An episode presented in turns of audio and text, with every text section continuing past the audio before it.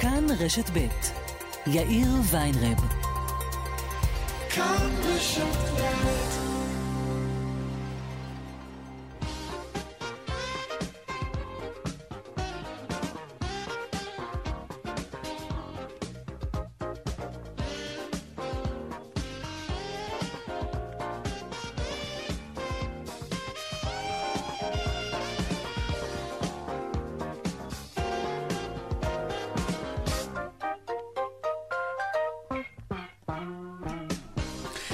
קצת אחרי ארבעה ועוד חמש דקות, כאן צבע הכסף ברשת ב', יום ראשון, שבוע טוב לכם, שלום רב לכם, עורך התוכנית רונן פולק, מפיקות התוכנית היום, הן סמדר טל עובד ויקיר אביזל אזולאי, סייע בהכנה שמעון דוקרקר. טכנאי השידור שלנו היום הוא אריאל מור, הדועל שלנו כסף כרוכית כאן.org.il. אפשר ליצור קשר גם בדף הפייסבוק המצוין שלנו כאן ב'. אני יאיר ויינרב, מעכשיו עד חמש, אנחנו מיד מתחילים.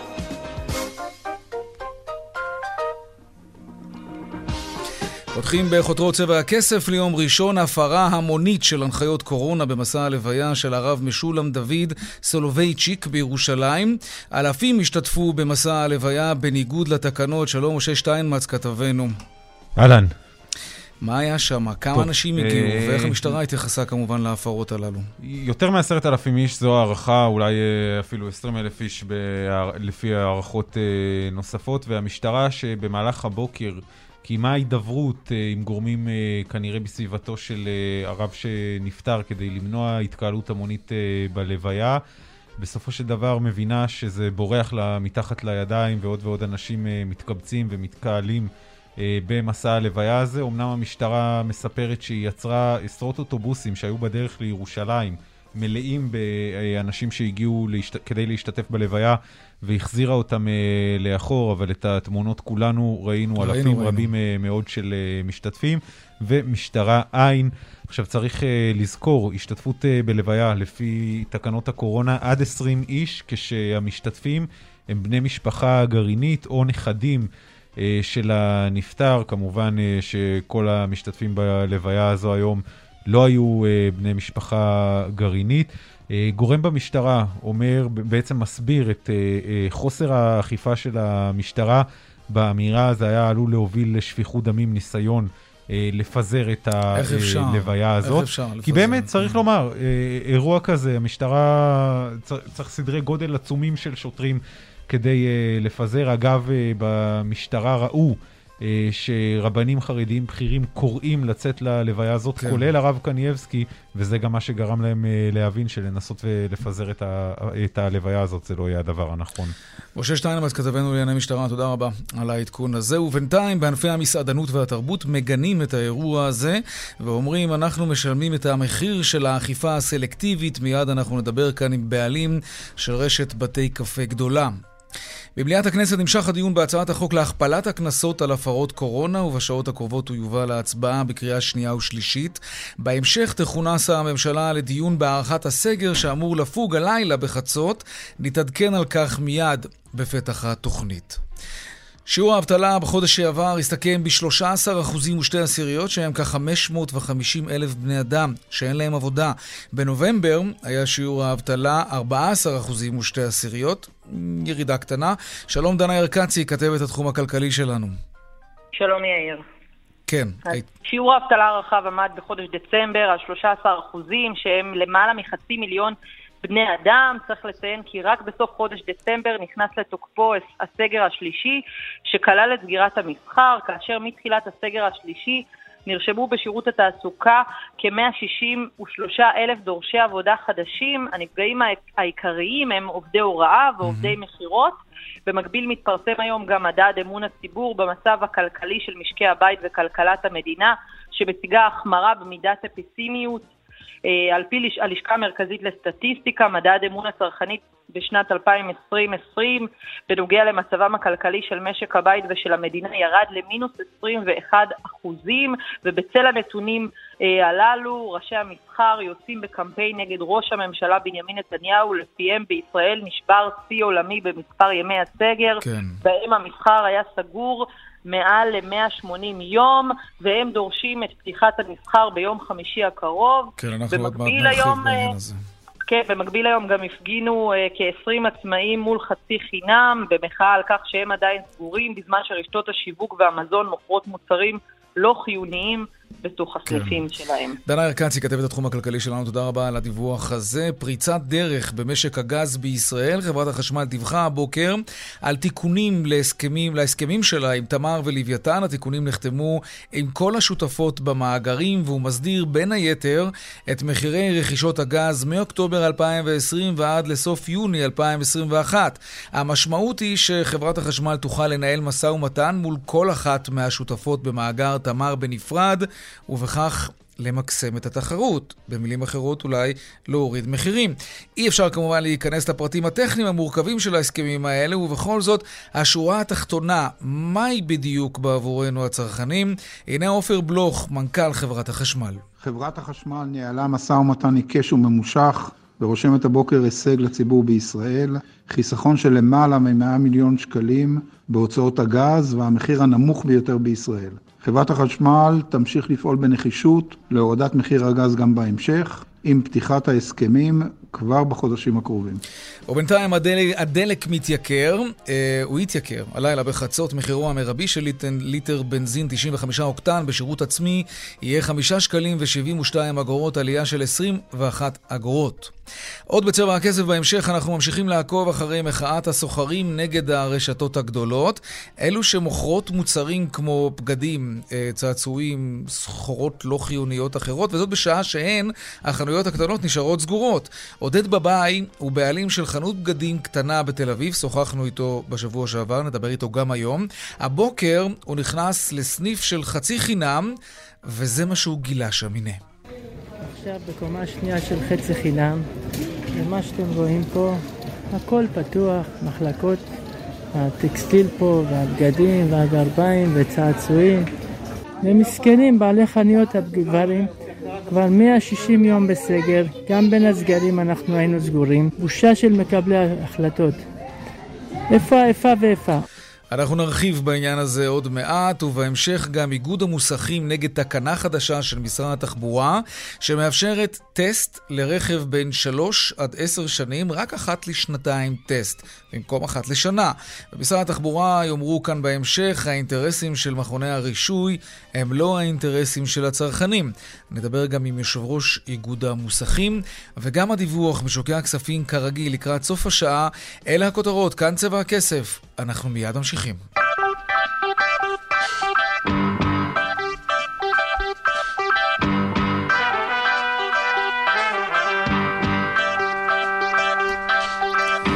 קורונה ופוליטיקה תחילה במליאת הכנסת כאמור החל בצהריים הדיון על אישור חוק הקנסות בקריאה שנייה ושלישית.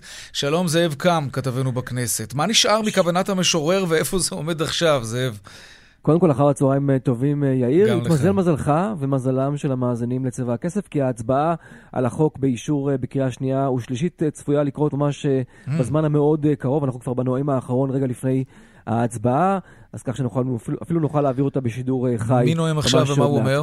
מסכם את הדיון, מי שניהל את הדיון בוועדת חוקה אה, בשבוע שעבר, אה, חבר הכנסת עמית הלוי אה, מהליכוד, שהחליף את יעקב אשר אה, בראשות כן, הוועדה, כן. כי לאור העובדה שהחרדים לא רצו להיות מעורבים בקידום אה, החוק הזה. נגיד שהחוק היום, אה, במתכונתו שאמורה לעבור עוד מעט, כולל קודם כל את הנתיב של הכפלת הקנסות. כלומר, אם הקנס המקסימלי נכון לרגע זה עומד על 5,000 שקלים להפרה חמורה אה, של הוראות הקורונה, mm-hmm. אז הקנס המקסימלי יעמוד על 10,000 שקלים בעקבות החוק הזה. רק קצין משטרה יוכל אה, לתת את הקנס המקסימלי, לא כל אה, שוטר, אבל הנקודה החשובה יותר, או לפחות חשובה לא פחות, שגם עליה היה ויכוח קשה בשבוע האחרון, זה שהחוק הזה גם קובע אפשרות לסגור מוסדות חינוך שפותחים בניגוד להוראות mm-hmm. הסגר. גם זה יתאפשר בלי שום התראה מוקדמת או קנס ראשון או שני, זה קורה באופן מיידי. אני מזכיר לך שהחרדים נאלצו להתקפל בעמדה שלהם הראשונית שהתנגדה אה, לעניין הזה. למעשה, למעט המפלגות החרדיות והרשימה המשותפת, כל שאר הח"כים אה, במשכן אמורים אה, להצביע בעד החוק, כך שאין סימן שאלה לגבי השאלה אם הוא יעבור או לא יעבור, הוא יעבור בעוד מעט בקריאה שנייה ושלישית. היה פה מקודם עימות די לא שגרתי בין יושב ראש הכנסת יריב לוין לבין שר הביטחון בני גנץ שעלה לדוכן. בוא נשמע את יריב לוין. אם תהיה הצבעה, אנחנו מתנצלים, אנחנו נקטע את זה ונעבור למליאה. מיד, ברור. הנה יריב לוין, לבני גנץ. אדוני כשל כשל קשה מאוד בשמירה על כבודה ומעמדה של הכנסת במובן הבסיסי ביותר שאפשר לחשוב עליו. כאשר אדוני אוחז בגרונם של אזרחי ישראל ובגרונה של הכנסת גם יחד, ובא ואומר, אם לא תכנס את זה כאן ועכשיו בניגוד לכל כלל, לכל דין ולכל סמכות, אני אמנע אה, אה, החלטה שאמור בכלל להתקבל בממשלה על הארכת הסגר אה, ואצור אה, מצב של תחלואה שמתפשטת כאן ללא אה, אה, שום מגבלות. כן. רוצה לשמוע מה ענה לו בני גנץ מה? דקה כן. לאחר מכן. אגב, כל זה קורה כשבני גנץ עומד ליד יריב לוין על דוכן המליאה, דוכן הנואמים, וזה נאמר לו מה שנקרא אה, בארבעה עיניים, רק מול כל המליאה. הנה התשובה של בני גנץ. אני מכיר מה היה פה לפני שנכנסתי לאולם, אני מבין את נאום ההבשה שאתה מנסה לעשות לי, אבל אני מציע להחזיר לך באותה מטבע ולשאול איך קרה מפלגה שאתה מבכיריה במשך חודשיים וחצי חוסמת את התהליך הזה לקרות, והנה אנחנו צריכים להתנהג איתו בסוף כאילו זו פעולה דחופה ומעצורים בנשק. אתה לא דאגת שהדבר הזה יעלה בזמן וכאן נדרש וחבל שכך. הייתי משוכנע שכמו שאני שומר על ממלכתיות, גם אתה תשמור על ממלכתיות, לכולנו אכזבות בחיים. אל רגע דל שם, זאב קם. לדעתי צריך לבדוק עם רות אלמגור אה, האם אה, צמד המילים נאום ההובשה הוא כן. עובר uh, מבחינה תקנית, uh, מבחינת הלשון כן. העברית, אני לא בטוח. יש שם עוד כמה מילים שהייתי מעביר דרך רות. אבל זה בהחלט מונח חדש. טוב, תראה, עכשיו מה שקורה, הסתיימו כן. הנאומים uh, במליאת הכנסת, ומנצלים את ההפוגה הקטנה שיש לפני ההצבעה כדי uh, להשביע, או יותר, יותר נכון לקבל הצהרת אמונים מאחת הח"כיות החדשות. אתה יודע, בתקופה האחרונה יש הרבה מאוד מתפטרים, לאור העובדה שיש בחירות, אז הרבה עוזבים כדי להצטרף למפלגות אחרות. אז אנחנו נמתין עוד uh, דקה או שתיים אם תרצה, אפשר גם לחזור אלינו להצבעה בעוד uh, זמן קצר, אבל כאמור, ההצבעה צפויה לאשר את החוק. והקנסות יוגדלו, השאלה okay. אוקיי. תהיה כמה האכיפה תהיה בשטח. אנחנו נשארים עם ערוץ פתוח אליך. נדלג בינתיים לכתבנו המדיני עמיחי שטיין כדי לשמוע מה מתוכנן בישיבת הממשלה טיפה יותר מאוחר. אתה נשאר איתנו עם ערוץ פתוח, זאב קם. תודה רבה. בינתיים, שלום עמיחי שטיין, כתבנו המדיני. שלום יאיר, אחר צהריים טובים. טוב, אז בערב תתכנס הממשלה והיא תדון בהארכת הסגר. עכשיו זה כבר אפשרי כמובן. למקרה שמישהו שכח, תוקפו של הסגר שאנחנו נמצאים בו עכשיו הוא עד היום בחצות. נכון, יאיר, אז אה, בשש, או תלוי מה שקורה בצד של זאב במליאת הכנסת, אה, צפויה הממשלה להתכנס, לדון בהארכת הסגר. צריך לומר, משרד הבריאות הולך להגיע עם עמדה חד משמעית, צריך להאריך את הסגר הזה בשבוע, גם okay. ראש אוקיי. הממשלה תומך. אה, עמיחי, אנחנו קוטעים אותך לרגע קאט, זאב קם, כתבנו כן, בכנסת, ההצבעה החלה. נכון, זה קורה עכשיו. אם כן, 42 בעד, 18 אה, מתנגדים, אין נמנעים. לפיכך אני קובע שהצעת חוק סמכויות מיוחדות להתמודדות עם נגיף הקורונה החדש (הוראת שעה) (תיקון מס' 5), התשפ"א 2021, התקבלה בקריאה השנייה, ומכאן אנחנו עוברים להצבעה בקריאה השלישית. אנחנו בשידור ישיר ממליאת הכנסת, ההצבעה על חוק הקנסות, ממש ברגעים אלו, החוק שהסעיר את המערכת הפוליטית בימים האחרונים. זה נכון, וכבר עבר עכשיו בקריאה שנייה, כמו ששמעת, בגלל שאין הסתייגויות, הכל קורה די מהר, ועכשיו גם ההצבעה בקריאה השלישית. בסך הכל יש לנו 39 בעד, 18 מתנגדים, אין נמנעים. לפיכך אה, אני קובע שהצעת חוק סמכויות מיוחדות להתמודדות עם נגיף הקורונה החדש הוראת שעה תיקון מס' 5, התשפ"א 2021. הבטחתי לך שתקבל בשבילך את אישור החוק, אז הנה החוק הזה עובר בקריאה שנייה ושלישית. בואו נחזור על עיקריו. כן, חוק אה, הסמכות המיוחדת, איך הוא נקרא? חוק הקנסות בעברית, כן. חוק הגדלת הקנסות, כן. בצורה מדוברת. כאמור, הסעיף המרכזי הראשון הוא הכפלה של הקנסות עד כדי עשרת אלפים שקלים להפרות חמורות. זה אפשר להינתן רק על ידי קצין משטרה. והסעיף המשמעותי לא פחות זה העובדה שאפשר לסגור מוסדות חינוך שפתוחים בניגוד להוראות הסגר. שני הדברים האלה... באופן מיידי, שאמר... כי אז החרדים אמרו רק כן. בטווח של 30 יום ואחרי שתי התראות או משהו נכון. כזה. החרדים קופלו. קופלו. נכון, החרדים למעשה נאלצו להתקפל מעמדתם, עמדת כחול לבן. זה אולי ההישג של כחול לבן באירוע הזה, שסוגרים באופן מיידי, בלי התראה, בלי קנס מוקדם. אבל אמרתי מקודם, וזה חשוב, החוק הוא נהדר אם הוא ייושם בשטח. אם לא יגיע שוטר לסגור או לתת קנס, הוא יישאר בעיקר על הנייר. זאב קם, תודה רבה. תודה, יאיר. אנחנו חוזרים אליך, עמיחי שטיין, אה, מישיבת הממשלה. הארכת הסגר, גם לא משהו שהולך חלק כל פעם כשרוצים להאריך את הסגר. מטבע הדברים, טוב שחושבים על זה טוב טוב לפני שמקבלים החלטה כזאת. ובכל זאת, מה צפוי היום בישיבה בערב? משרד הבריאות הולך להגיע עם עמדה חד משמעית, צריך להאריך את הסגר בשבוע, על זה אין שאלה. גם ראש הממשלה חושב בדיוק כמו אנשי משרד הבריאות. אה, מהצד האחר הולכים להגיע אנשי כחול לבן, שרי כחול לבן, בני גנץ, אורית פרקש הכהן שמרכזת את נושא הקורונה אה, אה, מטעם המפלגה, ולהגיד, אין לנו בעיה להאריך את הסגר בכמה ימים, אולי אפילו שבוע, אבל אנחנו רוצים להתחיל לדבר גם על אסטרטגיית היציאה. כלומר, עד עכשיו דיברנו רק על הארכת הסגרים, אבל הגיע הזמן לדבר איך יוצאים מהסגר הזה, או למה נצא כשהסגר הזה יסתיים, אולי לדבר על כבר איזה שהן הקלות בערים ירוקות בישראל, ובעצם זאת תהיה הדרישה המרכזית של כחול לבן, כי את נושא האכיפה, עכשיו שמענו את אה, אה זאב ואת המליאה, בעצם אישרו את הגדלת הקנסות ואת האפשרות לסגור מוסדות חינוך, זה כחול לבן בעצם השיגו ניצחון משמעותי בעניין הזה. כעת הם הולכים לדרוש גם של לדבר כבר על מתווה היציאה, אה, במקביל לאפשרות שכנראה הסגר יוארך בתקופה מסוימת. עמיחי שטיין, כתבנו המדיני, תודה רבה. תודה. על הדיווח הזה, ושלום יובל שטייניץ, שר האנרגיה. ערב טוב. ערב טוב גם לך. טוב, נתחיל עם קורונה, עם חוק הקנסות. ייושם החוק הזה? תגיד, אחרי שנאבקתם כל כך קשה, אפילו הסיעות החרדיות נאלצו להתקפל מהדרישות שלהם, הצלחת, השארתם, יש הכפלת קנסות, אפילו את האפשרות לסגור תלמודי תורה, מוסדות חינוך חרדיים שיפעלו בניגוד לתקנות. זה ייושם בשטח? אני מקווה שכן. אני לא תולה תקוות גדולות בהכפלת הקנס. אני כן תולה תקוות באפשרות לסגור מוסדות שמפרים באופן אה, מקיף ושיטתי את החוק. Mm-hmm. אני חושב שזה צעד שיהיה יותר אפקטיבי, אה, בצורה יותר מהירה. בכל מקרה, לצערי הרב, אנחנו רואים הפרות. גם במגזר החרדי ראינו הבוקר, אבל גם במגזרים אחרים ראינו את המסיבות, ראינו את ההפגנות, mm-hmm. ראינו את ההתקהלויות. הציבור בארץ לא ממושמע כמו הציבור ביפן או בקוריאה הדרומית. או בניו זילנד, כן. או בניו זילנד, כן. אז אתה בעד סגירה של uh, מוסדות חינוך. Uh, אגב, החוק מאפשר באופן מיידי מוסד חינוך שיפתח. למה רק מוסדות חינוך? גם כן. uh, אולם שמחות, גם מכון כושר, mm-hmm. גם מסעדה, מי שפועל ומפר בריש גלי, uh, בצורה רחבה והמונית, את התקנות, חייב לבוא על עונשו, גם אוקיי. בסגירה, okay. גם בקנס, ואולי גם בהעמדה לדין פלילים זה חוזר על עצמו פעמיים או שלוש. אוקיי. Okay. ראית את ההפגנות אה, אה, בסוף השבוע בבלפור, וראית בוודאי גם את התמונות מהלוויה של הרב אה, משולם דוד אה, סולובייצ'יק אה, היום בבוקר. שמע, אה, מה החקיקה הזאת תסייע לנו להתמודד עם ההתקהלויות האלה? אני חושב שאתה צודק. אה, תראה, ברוב מדינות אירופה מקבילים התקהלויות, כולל הפגנות דרך אגב, ל-20 כן. איש או 30 איש. כולל בגרמניה, כולל בשוודיה.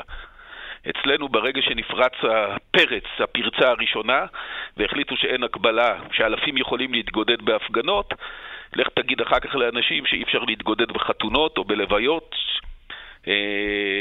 אה, בהחלט, אנחנו, אתה יודע שהמגפה הזאת תחלוף, והיא תחלוף בזכות מבצע החיסונים הכי מהיר והכי יעיל בעולם. מישהו כאן, המישהו הזה הוא ראש הממשלה, דאג כבר לפני חצי שנה שישראל תהיה ראשונה בתור לחיסונים ברגע שיפותחו. ואנחנו נהנים מזה ונהיה הראשונים לצאת. Mm-hmm. אנחנו נצטרך לעשות חושבים טוב טוב איך להתכונן למגפה הבאה, איזה חקיקה להעביר מראש, איזה מנגנונים ליצור מראש, אה, כדי שבפעם הבאה אה, נתמודד טוב יותר ומהר יותר אה, ונשפר את התמודדותנו. תגיד, למה בהפגנות בבלפור אה, מביאים פרשים ומכתזיות, ולהלוויה של רב גדול אה, לא מביאים, אתה יודע מה, אולי טוב שכך, כי זה באמת היה מביא לקרע שאי אפשר היה לאחות אותו כל כך מהר כשעושים דבר כזה בלוויה. בוא, אבל בוא ניקח בוא, צעד בוא, אחורה, אני... רגע. איך קורה שללוויה כזאת מגיעים בכלל אלפים, בצפיפות כזאת? איפה ממשלת ישראל נכשלה ביכולת שלה למשול?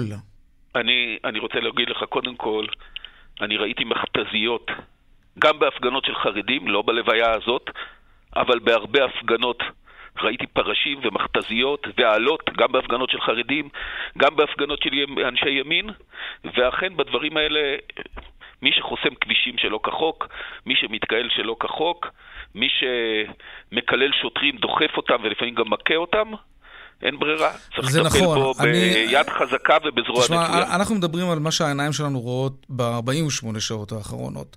והדוגמאות שנתתי מתייחסות למה שהיה היום בבוקר ומה שהיה בסוף השבוע. תשמע, תראה- אני לא, אני לא שר, סליחה רגע, אני לא שר לביטחון פנים. אני לא אבל אתה חבר בממשלה, ואתם עוד אני- 51 ימים אתם הולכים לקלפיות. אני לא, אני, אני לא אתן פרשנות להתנהלות המשטרה. אני יכול להגיד שהמשטרה נהגה ביד קשה מאוד בחלק מהאירועים וההפגנות של החרדים. שים רגע בצד את המשטרה. אה, ב- הגה השלטון נמצא אצלכם, השר שטייניץ. כן. תכלס, אתם לא מצליחים לעשות פה סדר. קהילות שלמות עושות מה שהן רוצות. משילות זה לא הצד החזק של הממשלה הזאת. בואו נגיד את האמת, ואתם הולכים עוד רגע אל הבוחר. אני קודם יש פה כל... כאוס. ל- כאוס לא, אבל המשילות לא באמת טובה, אני מסכים איתך בזה. אני רוצה אבל להזכיר לך שהייתה ממשלת ליכוד צרה בגל הראשון, הייתה פה משילות למופת, הייתה, היה פה סגר, סגר פסח הקודם, שנאכף למופת. בתי הכנסת נסגרו, הרחובות נסגרו, לא היו חתונות. הדבר היחידי שהיה זה קצת הפגנות. היה סגר למופת. הממשלה הדו-ראשית? הזאת, אה, הממשלה הדו-ראשי. הדו-ראשית עם כחול לבן, הצורך אה, כל הזמן, הנה גם היום של כחול לבן. אבל הממשלה אה, הדו-ראשית הזאת, תראה, בני גנץ לריב על הצליח... כל דבר כדי, להפ... כדי להפגין נוכחות כן. של כחול לבן, הוא פוגע בתפקוד הממשלה. אבל בני גנץ הצליח עם חוק הקנסות. תראה, בסופו של דבר, יוכפלו הקנסות, הם, מוסדות חינוך שיעברו על החוק, ואנחנו יודעים שזה רווח יותר במגזר החרדי, יוכלו להיסגר לאלתר, משהו שאתה אמרת שאתה תומך בו. אז אולי הממשלה הדו-ראשית הזאת גם יוצרת איזושהי סיטואציה יותר צודקת רוצה ומאוזנת. אתה יכול לדבר על הצלחה מסוימת או על מהלך כזה או אחר. במכלול, היו לנו שלושה גלים של תחלואה. בגל הראשון הייתה ממשלה צרה בראשות נתניהו והליכוד. הטיפול היה מופתי, באמת ירדנו לרמה של 10-15 חולים ליום. בגל השני והשלישי, פחות טוב. צא ולמד שאחרי הבחירות נצטרך להקים ממשלה יציבה, גם אם תהיה ממשלה צרה. ממשלה חזקה, יציבה, ולחזור לרמת המשילות שהייתה נהוגה פה לפני שנה ושנתיים. אתה תתמוך היום בהארכת הסגר? בהחלט כן, אי אפשר אה, בנתונים כאלה של 6,000-7,000 נדבקים ביום ושל מעל אלף חולים קשים לצאת מהסגר. נכון שמבצע החיסונים נותן לכולנו תקווה, אנחנו כבר רואים את האור בקצה המנהרה, אבל אנחנו עדיין במנהרה. דרך אגב, אני רוצה לומר לך, אני מסתכל על אירופה. בריטניה מדברת על סגר, האריכה את, ה, את האמצעים שלה בשבועות ארוכים, נדמה לי אפילו עד תחילת או אמצע מרץ. גם מדינות אחרות באירופה מדברות על כך. בזכות מבצע החיסונים יוצא הדופן שלנו, הרי אנחנו מקום ראשון בעולם בחיסון האוכלוסייה, כבר רוב האוכלוסייה בסיכון מעל גיל 55 כבר חוסנה, או מעל גיל 50. בזכות המבצע הזה, אני מקווה שנצטרך להאריך רק בשבוע ולא בחודש או חודשיים, כמו שמדברים היום ברוב תשמע, אם מדינות מסתכלים על אירופה. מה שקורה בעולם, אה, אין, אין במי לקנא, וצרת רבים חצי נחמה, הכל טוב ויפה, אבל זה לא העניין של הסגר, זה העניין מה אתה עושה בסגר. אתה בעצמך אומר שבסגר הראשון והשני אה, ראינו איזושהי משמעת ציבורית הרבה יותר אה, אדוקה, וגם, ככל הנראה, גם משילות יותר יעילה מצד הממשלה והמשטרה. והפעם אנחנו לא רואים את זה. וזה הולך ומידרדר ועוד- כשאתה רואה את התמונות בשעות אמרתי האחרונות. בעיקר בסגר הראשון, שבאמת, אתה יודע, שהמגפה באה אלינו וכל העולם בהפתעה, דווקא אז, שהייתה ממשלה צרה בראשות נתניהו והליכוד. היה תפקוד לעילה ולעילה, והייתה משמעת והייתה אכיפה. אה, לצערי, ה... היו לי תקוות גדולות מממשלת ה... הרוטציה והאחדות. עם כחול לבן. התק... התקוות האלה- הללו אוקיי. התבדו. טוב, בוא נדבר קצת על גז. מה, מה המשמעות אה, של ההסכם שחברת שברון אה, תאפשר לשותפות שמחזיקות בתמר למכור גז בנפרד? ואני כבר אומר לך מה מעניין את רוב הציבור, אם לא את כולו, זה שמחירי האנרגיה ירדו. החשמל. תראה, קודם כל אני מברך על ההסכם הזה להוזלת מחיר הגז שמשלמת חברת החשמל. אני רוצה להגיד לך שגיבשתי את מתווה הגז לפני חמש שנים. אמרתי שזה יוביל לפירוק המונופול, להגברת התחרות ולירידת מחירים. והנה אתה רואה את המונופול מתפרק, שלושה מאגרים שמתחרים זה בזה, ואפילו עכשיו תחרות בתוך המאגרים עצמם, בין החברות השונות. הנה אתה רואה את המחירים יורדים, מחיר החשמל כבר ירד מאז 2014, מאז שעשיתי את מתווה הגז ב-2015 ב-25%, הוא ימשיך לרדת בשנים הקרובות. הפחתנו באופן דרמטי את זיהום האוויר, בערך ב-70% מכל תחנות הכוח בישראל. אנחנו נושמים אוויר יותר טוב ויותר בריא בזכות מהפכת הגז הטבעי. זה בטוח, אבל לגבי המחיר שאנחנו משלמים... אפילו, רגע, שנייה, ואנחנו אפילו, אה, אפילו הייצוא לירדן ומצרים כן. התממש. עכשיו אני שואל שאלה פשוטה. כל אלה שתקפו אותי בחריפות במתווה הגז ואמרו לוויתן לא יפותח, המונופול לא יפורק, מצרים וירדן מעולם לא, לעולם לא יקנו גז ישראלי. לא מגיעה איזו התנצלות? אוקיי, יכול להיות, אני לא יודע, אם מישהו ירצה להתנצל אז הוא מוזמן לאותת לנו, נעלה אותו לשידור. אבל אני, אני חייב לשאול אותך, תראה, הייתה עכשיו דרמה די גדולה, כן? שברון לא, זה לא הלך כל כך בקלות.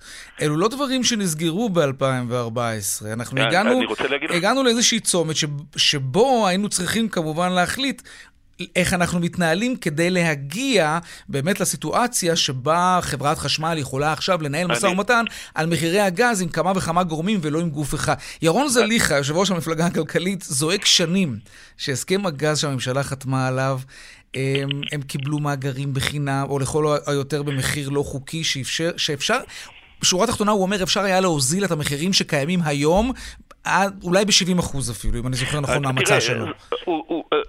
זה הכל גמור. אתה יודע, אני לא צריך להגיב לטענות האלה של למה קשקוש? יש פרופסור, היה חשב כללי באוצר, מרצה לא באקדמיה. גם פרופסור עשוי לקשקש. אני אגיד לך למה. קודם כל, מחירי הגז נמוכים יחסית לאירופה. אבל זה לא משנה, מאז מתווה הגז הם ירדו. היום, דרך אגב, רוב הגז נמכר ללקוחות פרטיים. הם ירדו מרמה של שישה, שישה וחצי דולר לרמה של ארבעה דולר.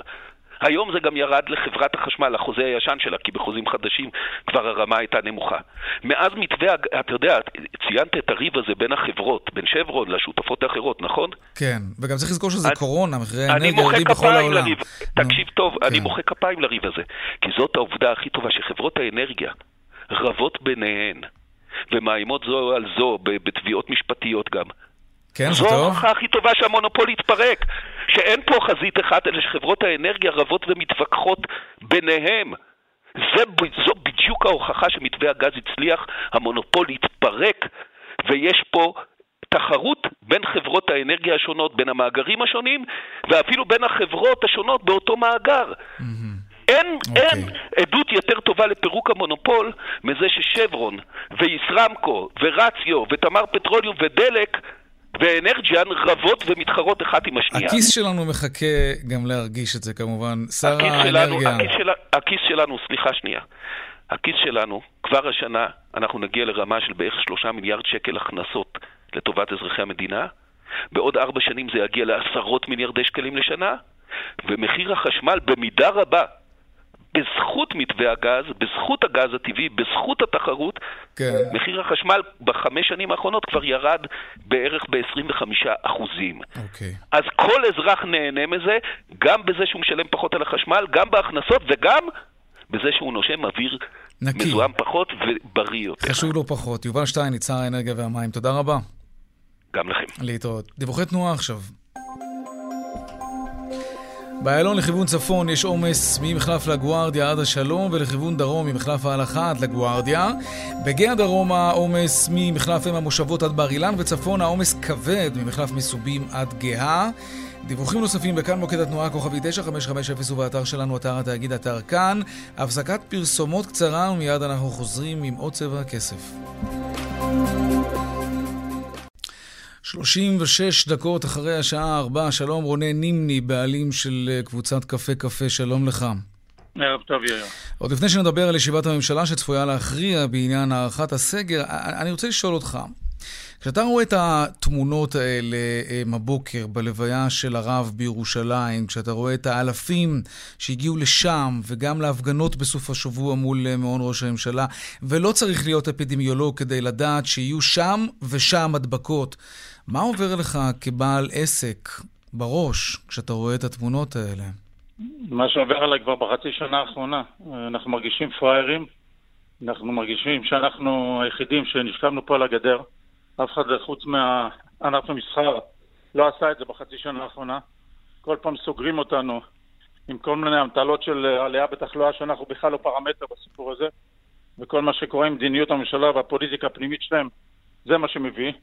והגיעו מים עד נפש. האמת שנמאס לנו, אנחנו כבר סגורים אוטוטו שנה, הענף שלנו לפחות. מה מצב הרשת שלכם? אצלנו זה לא רשת, אצלנו זה 15 רשתות, אנחנו קבוצה של uh, מעל 300 נקודות, והמצב מאוד מאוד מאוד קשה. אנחנו עובדים אך ורק בסקשן של המשלוחים, uh, משלוחים בטקאווי, גם את הטקאווי, mm-hmm. שזה הכי הזוי שבעולם, סגרו לנו בלי שום סיבה. כאילו טקאווי זה הדבר הכי פשוט שבעולם, שומרים מרחק, באים, לוקחים, גם את זה החליטו לבוא לסגור. נכון. השאירו את המשלוחים, שבמשלוחים כמעט ולא מרוויחים כסף. לא. יש כמעט עלות של 30% על uh, משלוח. אנחנו סך הכל מפעילים את זה בשביל להשאיר חלק מהעסוקים אה, חיים ועובדים ונושמים, אבל בתכלס זה, זה יוצר אפילו יותר, אומנם תזרימו, איזה תזרים אה, כלשהו, אבל בתכלס זה מפסיד, בתפעול שלו מפסיד הרבה מאוד כסף, וכבר אי אפשר יותר, פשוט אי אפשר. תשמע, יש... היו 14,000 מסעדות לפני שבכלל נכנסנו לתוך המשבר הזה, 4,000 כרגע נסגרו, ולדעתי ברגע שנפתח, הכדור שלג העצום הזה יקרה בעוד שלושה ארבעה חודשים אחרי שנפתח, יראו עוד אלפי מסעדות נסגרות. כרגע עדיין אנשים יושבים על הגדר, יש עוד כל מיני mm-hmm. עלויות של ספקים שלא שולמו, יש שכרי דירה שעכשיו מתחילים לקבל מכתבים ממזכירים, שעד עכשיו עוד איכשהו המתינו, אבל כבר נמאס להם לבוא ולהמתין. ואם העסק הזה לא ייפתח בהול, בהול, אתמול לפני היום, אה, אני לא יודע בדיוק לאן הוא יגיע כשהוא ייפתח, אה, אם בחודשיים או שלוש, כי זה מהזמנים שמדברים עלינו, לפחות בהסעדה. הערב ישיבת ממשלה, ככל הנראה הסגר יוארך בכמה ימים, עוד לא ברור כמה. ואתם מקדמים את הישיבה הזאת עם הודעה אה, בלשון הזו, אה, ביבי שבר את השיא עולמי, מקום ראשון בעולם בסגרים, מעל 180 יום המסחר סגור. עכשיו, אני לא יודע, אני לא ישבתי לספור, אבל אתה יודע, כשאני רואה חדשות חוץ, אני נתקל בהפגנות מאוד דומות למה שקורה כאן ולמחאות מאוד דומות ש... למה שקורה כאן, ובין היתר, כמובן, גם סקטור המקביל אליכם, שמוחה על סגירת המסחר. מה בכל זאת, איזה הבדלים כן מצאתם בין מה שקורה כאן למה שקורה שם? ואני לא כל כך אוהב את ההשוואות האלה, אבל מכיוון שאתם ניגשתם לנישה הזאת, אז אני, אז אני שואל. מה זה מה שקורה שם, מה שקורה? קודם כל אנחנו עם המסחר עובדים יד ביד. עכשיו, מעבר לזה, מה שקורה במקומות אחרים בעולם למה שקורה פה, אצלנו לצורך העניין הסגירה היא הרבה הרבה הרבה יותר ארוכה. אה, כן. אנחנו, בוודאי, מה זאת אומרת, גם במסחר עצמו, ומעבר למסחר, ההסעדה נסגרה הרבה יותר מאשר המסחר. זאת אומרת, אנחנו כמעט סגורים שנה, אנחנו כמעט ולא עבדנו. אנחנו חוץ מיולי-אוגוסט, שהיינו פתוחים, בעוד איזה חצי ספטמבר, כל השנה הזאת סגורה, אנחנו כמעט ולא עובדים. בכל העולם סגרו לפרק זמן, פתחו, אה, היו סוגרים בערב, עדיין פותחים ביום. אנחנו פשוט כמעט סגורים שנה. המקומות אתה מגיע, הם מאובקים, הם אה, מתים. אתה, בשביל לבוא ולהתחיל להפעיל כרגע אה, איזשהו עסק שקשור לבית קפה, למסעדה, לטק-אווי, למזון מהיר, לכל דבר, ייקח חודש, חודשיים רק לבוא להתחיל להפעיל אותו, להנשים אותו, קשה יהיה מאוד לבוא ולחזור לשגרה. וזה, ואף אחד, אתה יודע, אנחנו כאילו מסתכלים גם על ענף המסחר וגם על ענף ההסעדה בעיקר, כאיזשהו משהו שכאילו, אוקיי, אנחנו ניתן איזשהו ongoing באיזשהו שלב מסוים, mm-hmm. יפתחו ויעבדו. זה לא ככה, זה לא יכול לקרות ככה. וכל יום שעובר, וכל חודש, וכל חודשיים, כל... זה פשוט מביא אותנו לקץ. יהיו הרבה יותר מסעדות והרבה יותר בתי קפה שלא ייפתחו, וכדאי מאוד שיתחילו להתעשת, להבין שהסגרים האלה לא תורמים שום דבר לירידת התחלואה, את זה אנחנו רואים, כאילו זה לא תורם שום דבר. חייבים לבוא ולהתחיל לחיות לצד הקורונה, וצריך לפתוח. אין מה לעשות, אין שום ברירה אחרת, חייבים להתחיל לפתוח. רונן נימני, בעלים של קבוצת קפה קפה. תודה רבה לך. הרבה תודה לך. תודה. אנחנו ממשיכים לעסוק uh, בעניין הזה של המסחר. הסוחרים uh, ממשיכים ללחוץ. הם דורשים לפתוח את המסחר כבר ביום חמישי הקרוב, וזה לא רק הצורך בפרנסה דחופה, זה ברור, יש כאן עוד עניין. דיברנו על זה הרבה כאן בצבע הכסף. רשתות המזון הגדולות אה, שמורשות לפעול כרגיל, כידוע, מוכרות עכשיו לכל דורש מוצרים כמו אה, ביגוד, הלבשה תחתונה, אה, צעצועים, כשהחנויות הקטנות שמתפרנסות מהסחורה הזאת לא יכולים למכור. עודד בבאי הוא בעלים של חנות בגדים ברחוב יפו בתל אביב. אה, הוא יצא היום חמוש במצלמה לאחד הסניפים של חצי חינם כדי לראות במו עיניו את האיפה והאיפה. הנה כך זה נשמע. אני נמצא פה עכשיו בקומה שנייה של חצי חינם, הכל פתוח, מחלקות הטקסטיל פה, והבגדים, והגרביים, וצעצועים, פועלים רגיל, ומסכנים, החנויות הצעצועים והבגדים לא יכולים לעבוד. למה בעל עסק קטן כמוני לא יכול לפתוח ולהכניס כל פעם שני אנשים, ותראו פה, חופשי, אנשים מסתובבים. הנה, גם אם ייכנסו לפה 100 אנשים, מישהו ישים לב, אבל אצלנו, אם נכנס בן אדם אחד, פקח קופץ עלינו ונותן לו 5,000 שקל. שלום עודד בבאי. שלום, שלום, ערב טוב. מה הרגשת כשהתהלכת שם בסופרמרקט הזה? אני, אני ממש לא האמנתי שזה קיים בכזה גודל. אני זוכר את חצי חינם לפני כמה שנים, לה מחלקה קטנה של 30 מטר מרובע בערך. וכשאמרו לי, אני אמרתי, טוב, מחלקה קטנה כזאת זה כבר לא מפריע. עד שלפני אה, שבועיים פתאום אמרתי, רגע, רגע, כנראה יש שם משהו גדול אם כולם אומרים לי. אה, יום אה, חמישי, קודם כל אני דיברתי עם כמה קבוצות וואטסאפ שאני נמצא ביניהם, והצעתי לעשות הפגנה מול חצי חינם, אף אחד לא התייחס. אמרתי, אין בעיה, אני לוקח עליי. יום חמישי הלכתי לאימא שלי לבקר, לבקר את אימא שלי, היא גרה פה ממש ליד. בדרך לבית אמרתי, אתה יודע מה, אני אכנס. נכנסתי לשם עם מצלמה, האמת שזה היה קצת מפחיד. למה? כי, אתה יודע, אם תופסים אותך מסריד, זה לא נעים כל כך, אז עשיתי את זה כזה בשושו, וכאילו שאני מדבר בטלפון, mm-hmm. ועליתי למעלה, בחיי כמעט בכיתי.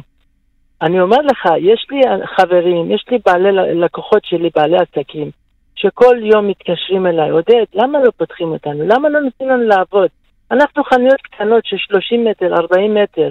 יקיר, בקושי באים אצלנו ביום עשרה אנשים. כל היום, אלוהים אדירים, איפה ההיגיון של הממשלה שלי? איפה השכל? אני, אני, אני לא מבין את זה. מה זה האיפה ואיפה הזאת? מה זה החוסר הצדק הזה? הרי אתם הרגתם את העסקים שלנו, חיסלתם אותנו, את המעמד הביניים קרסתם. אלוהים אדירים.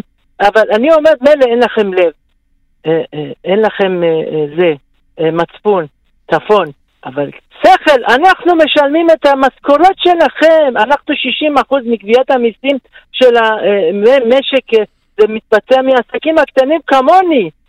אתה מסכים איתי? אז איפה ראש הממשלה שלי? על סמך מה הוא מחליט החלטות? אלוהים אדירים. Mm-hmm. אתה יודע, זה, זה אני, אני אומר, מגזר הציבורי לא אוהב לחשוב. וזה ממש נכון, גם הח"כים. אני אומר לראש הממשלה שלי, אדוני, אנחנו אומת הסטארט-אפ, אמנון שעשוע, קח עשרה אנשים כמוהו, תעשה קבינט, קבינט הגאונים אני קורא לזה. קצת, תהיו יצירתיים, קצת יוזמה, מה זה לסגור הכל? אל תסגרו הכל, תסגרו איפה שערים אדומות, תסגרו עכשיו, ההלוויה הזאת, תקשיב, ההלוויה הזאת, בחיי אלוהים, אני רואה את זה, ואני אומר, אלוהים אדירים, בגלל ההלוויה הזאת אני עוד חודשיים אשאר בבית. איפה ההיגיון? איפה, איפה המצפון? אני, לא, אני רואה את זה וכואב לי הלב, אני, אני כבר, מרוב שצעקתי היום, אני לא יכול לדבר. תקשיב, זה בושה איך שהמדינה שלנו מתנהלת. זה ממשלת האין היגיון אני קורא לה. כן. ככה לא בונים אני, חומה, אני רוצה... ככה לא בונים, אה, אה, לא פותרים משבר. אני רוצה רגע אה, ללכת מעט הצידה מהאסטרטגיה של הממשלה וההחלטות שהיא מקבלת, שהיא באמת מעוררת הרבה מאוד תהיות והרבה מאוד סימני שאלה לגבי ההיגיון שבהחלטות שלה. אבל אני רוצה לדבר על, על הרשתות הגדולות, על חצי חינם. אגב, זה לא רק חצי חינם, רונן פולק ואני כן, הסתובבנו, רמי לוי גם היינו אצל רמי לוי, אני יודע, אמרו לי, אמרו לי. בכמה רשתות וראינו כולם עושים את זה, זה קיבל את הכינוי אה, קניבליזם, כן, בענף המסחר.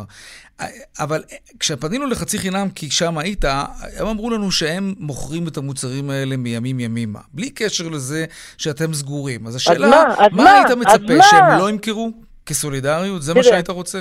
תראה, לא, לא, לא, סליחה. קודם כל, אני מצפה דבר ראשון מהממשלה שלי לשוויון. שוויון זה ערך עליון בדמוקרטיה. והם לא מבינים את זה, הממשלה שלי, השרים שלי. הראש הממשלה שלי, הוא לא מבין מה זה שוויון, אלוהים אדירים. אז כמו בפסח היית מצפה מהמרכולים הגדולים שיורידו ניילונים כאלה על מוצרים שהם אינם חיוניים, ולא ימכרו סחורות מהסוג הזה? תראה, אתה יודע מה, אם הם באמת היו רעבים ללחם, הטייקונים האלה, כן. הייתי אומר, אתה יודע מה, וואלה, אתה יודע מה, לתת להם לחם. אבל דווקא הפוך על הפוך, אתה יודע, ג'ון מיינרד קיינס, הכלכלן הראשי בארצות הברית, הוא אמר, השחקנים החלשים, המדינה צריכה לעזור להם, לא לטייקונים, והמדינה שלי עושה בדיוק הפוך. היא מחסלת אותנו, את הקטנים, שאנחנו משלמים מיסים 100%. הם הגדולים, הם מקבלים הנחות סלב בהכל, בארנונות, במיסים, במה שאתה רוצה, בתיאומי מס. ואני שואל למה, אלוהים אדירים, איפה הגוף שייצג אותנו בכנסת? להם יש בלוק, ממשלת הבלוק, ממשלת השותפים הטבעיים. אני אומר עד כאן, בבחירות הבאות אני מצביע למי שדואג לי, למי שדואג לאוכל לילדים שלי, לא לטילים מאיראן, ושלא יפחידו אותנו מטילים מאיראן. אנחנו, אין לנו סכסוך עם איראן. תפסיקו להיות פטים. השיעים והסונים יש להם מלחמה של 700 שנה. אז שראש הממשלה, בן של היסטוריון, לא יבוא ללמד אותי מה זה היסטוריה. שלא יעבדו עלינו. ברור. אנחנו רוצים רק להתפרנס בכבוד, הם לא נותנים לנו. הם הורגים אותנו. עודד בבאי, בעלים של חנות בגדים ברחוב יפו בתל אביב. אני הולך לסגור, שתבין, אחרי 35 שנה אני מצטער, אין לי כבר כוח. אני נתקעתי עם מלאי עצום, ואני חייב חובות, ואני לא מאמין להם גם שזה לא, לא הסגרים האלה, הם למדו שיטה, אז יכולים עוד חצי שנה גם לסגור אותי. דברים קשים. אני מקווה מאוד שבסופו של דבר תצליח כן, אה, לשרוד כלכלית. עודד, תודה. אנחנו תודה, כמובן תודה שומרים איתך על קשר כאן בצבע הכסף, זו לא הפעם הראשונה שאנחנו תודה, מדברים. תודה, תודה, עודד. תודה רבה. במעבר חד לדיווחי תנועה, מה לעשות? דרך החוף לכיוון צפון עמוסה ממחלף חבצלת עד מכמורת. ודרך אה, אשדוד-אשקלון עמוסה ממחלף אשדוד עד צומת גן יבנה. דיווחים נוספים בכאן מוקד התנועה כוכבי 9550 ובאתר שלנו, אתר התאגיד, אתר כאן, אנחנו ממשיכים לעסוק בצבע הכסף.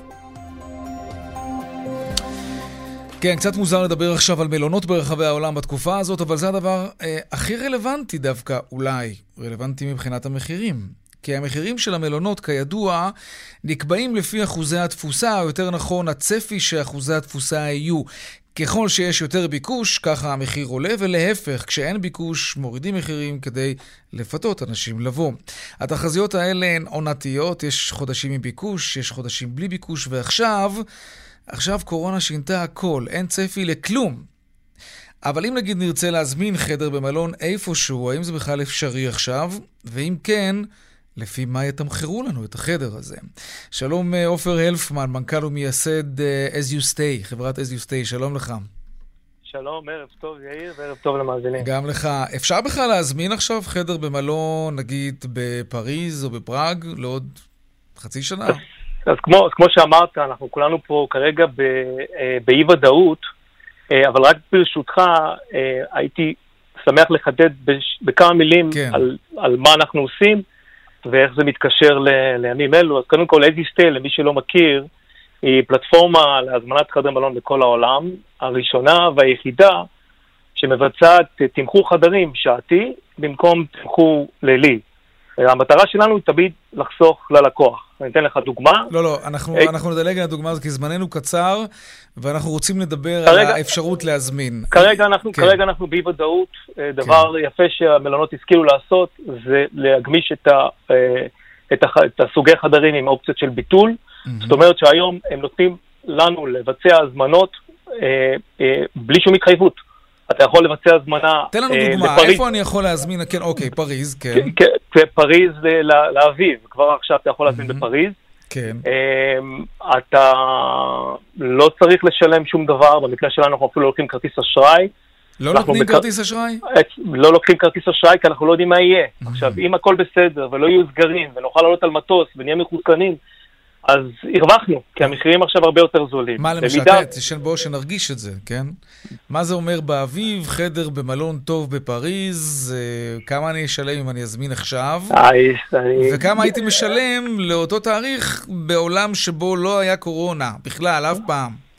כמה היה לפני אמ, שנה, שנתיים? אז אני יכול להגיד לך, אני מסתכל פה על ניו יורק, קח לדוגמה את כן. הילטון במידטאון, אה, אה, אביב הזה, המחירים uh, כרגע מוצעים בסביבות ה-120 דולר, המחירים שאנחנו מכירים בשנת 2019 היו בסביבות ה-200 דולר. Mm. אז יש פה ירידות משמעותיות, ובצדק, כמו שאמרת, המלונות כרגע ריקים, יש אי ודאות. ו... אין תשלום מראש, צריך להדגיש, אתה אומר, לא, לא מבקשים כרטיס, כרטיס אשראי, גם לא לביטחון. נכון. ומדיניות הביטולים, כדי שלא יבואו בטענות בין, בין הביטולים נעים, זה בין יום, יומיים לפני הגעה, במקומות מסוימים, כמו אתרי סקי, אולי הם יבקשו אפילו שבוע ימים, אבל שוב פעם, כנראה שהבינו... אבל זה בעייתי, כי דברים יכולים להשתנות נכון, מן הקצה אל הקצה. נכון, ו, אמ, וגם למדנו על בשרנו את כל הנושא של ב-2020, של ביטולים והחזרים כספיים, לא אנחנו ולא המלונות רוצים להתעסק איתם. מה עוד שזה גם איזשהו מהלך לעודד את, ה, את התעשייה, שאנחנו נורא נורא מקווים שהיא תיפתח ו, ודברים יחזרו לאט לאט למה שהם היו. אוקיי, okay, תגיד, ההערכה שלך, מתי אנחנו חוזרים לטוס ולתייר? אתה לא אפידמיולוג, אבל... לא, אני לא, אבל אני, אתה יודע, כמו כולם, מנסה להיות אופטימי. אה, החיסונים, קודם כל, אני חושב שאנחנו נראה את הישראלים מטיילים אה, ראשונים בעולם אה, בגלל החיסונים והדרכון הירוק. הלוואי ושאר העולם יצליח להדביק את הקצב ויצטרף. תראה, אי אפשר אה, לסגור הכל. תראה, נדבר על מלונות, מסעדות, טיסות, העולם יקרוס. אנחנו חייבים להילחם בקורונה, וחלק מהמלחמה היא לנסות לחזור לשגרה. לחיות אה, איתה. לחיות איתה, בדיוק, לחיות איתה. אין כן. דרך אחרת. טוב, אז אתה אומר, ברחבי העולם יש לא מעט מלונות שאפשר להזמין חודשים קדימה, ובגלל שאין ביקוש, המחירים הם עשרות אחוזים נמוכים יותר ממה שהיו גובים מאיתנו אם לא הייתה קורונה, כן? חד משמעית. אז אה, שווה כמובן לנסות. עופר הלפמן, מנכ"ל ומייסד As You Stay, תודה רבה לך. תודה לכם, תודה. תודה. עכשיו לעדכון משוקי הכספים. 200, take them.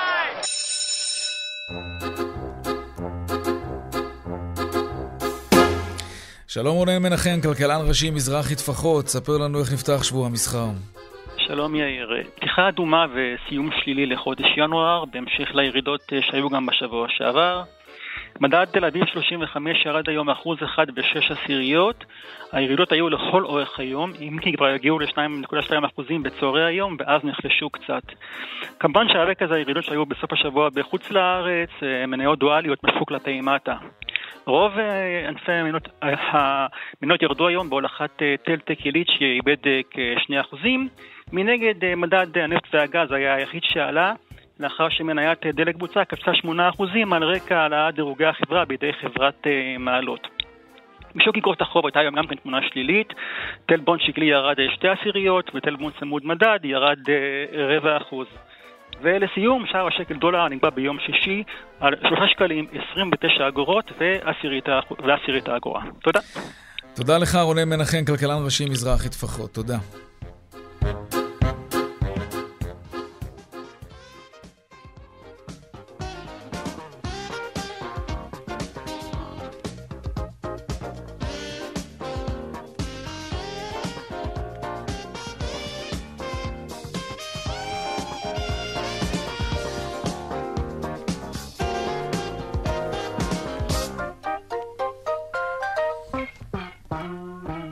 הבטחנו uh, לעסוק uh, התוכנית, בתוכנית היום uh, במחאה של המוסכים נגד הכוונה של משרד התחבורה לאפשר למכוניות חדשות עד עשר שנים טסט אחת לשנתיים. הם מאוד כועסים על זה, אנחנו נעסוק בזה בהרחבה מחר כמובן. עד כאן, צבע הכסף ליום ראשון, העורך רונן פולק, מפיקות התוכנית סמדארטה לעובד ויקיר אביזל אזולאי, סייע בהכנה של התוכנית שמעון דוקרקר, טכנה השידור שלנו אריאל מור, אהוד כהן במוקד התנועה, הדואל שלנו כסף כרוכית כאן.org.il, מיד אחרינו שלי וגואטה, אני יאיר ויינרב, ניפגש כאן שוב מחר בארבעה אחר הצהריים, ערב טוב ושקט שיהיה לנו, שלום שלום.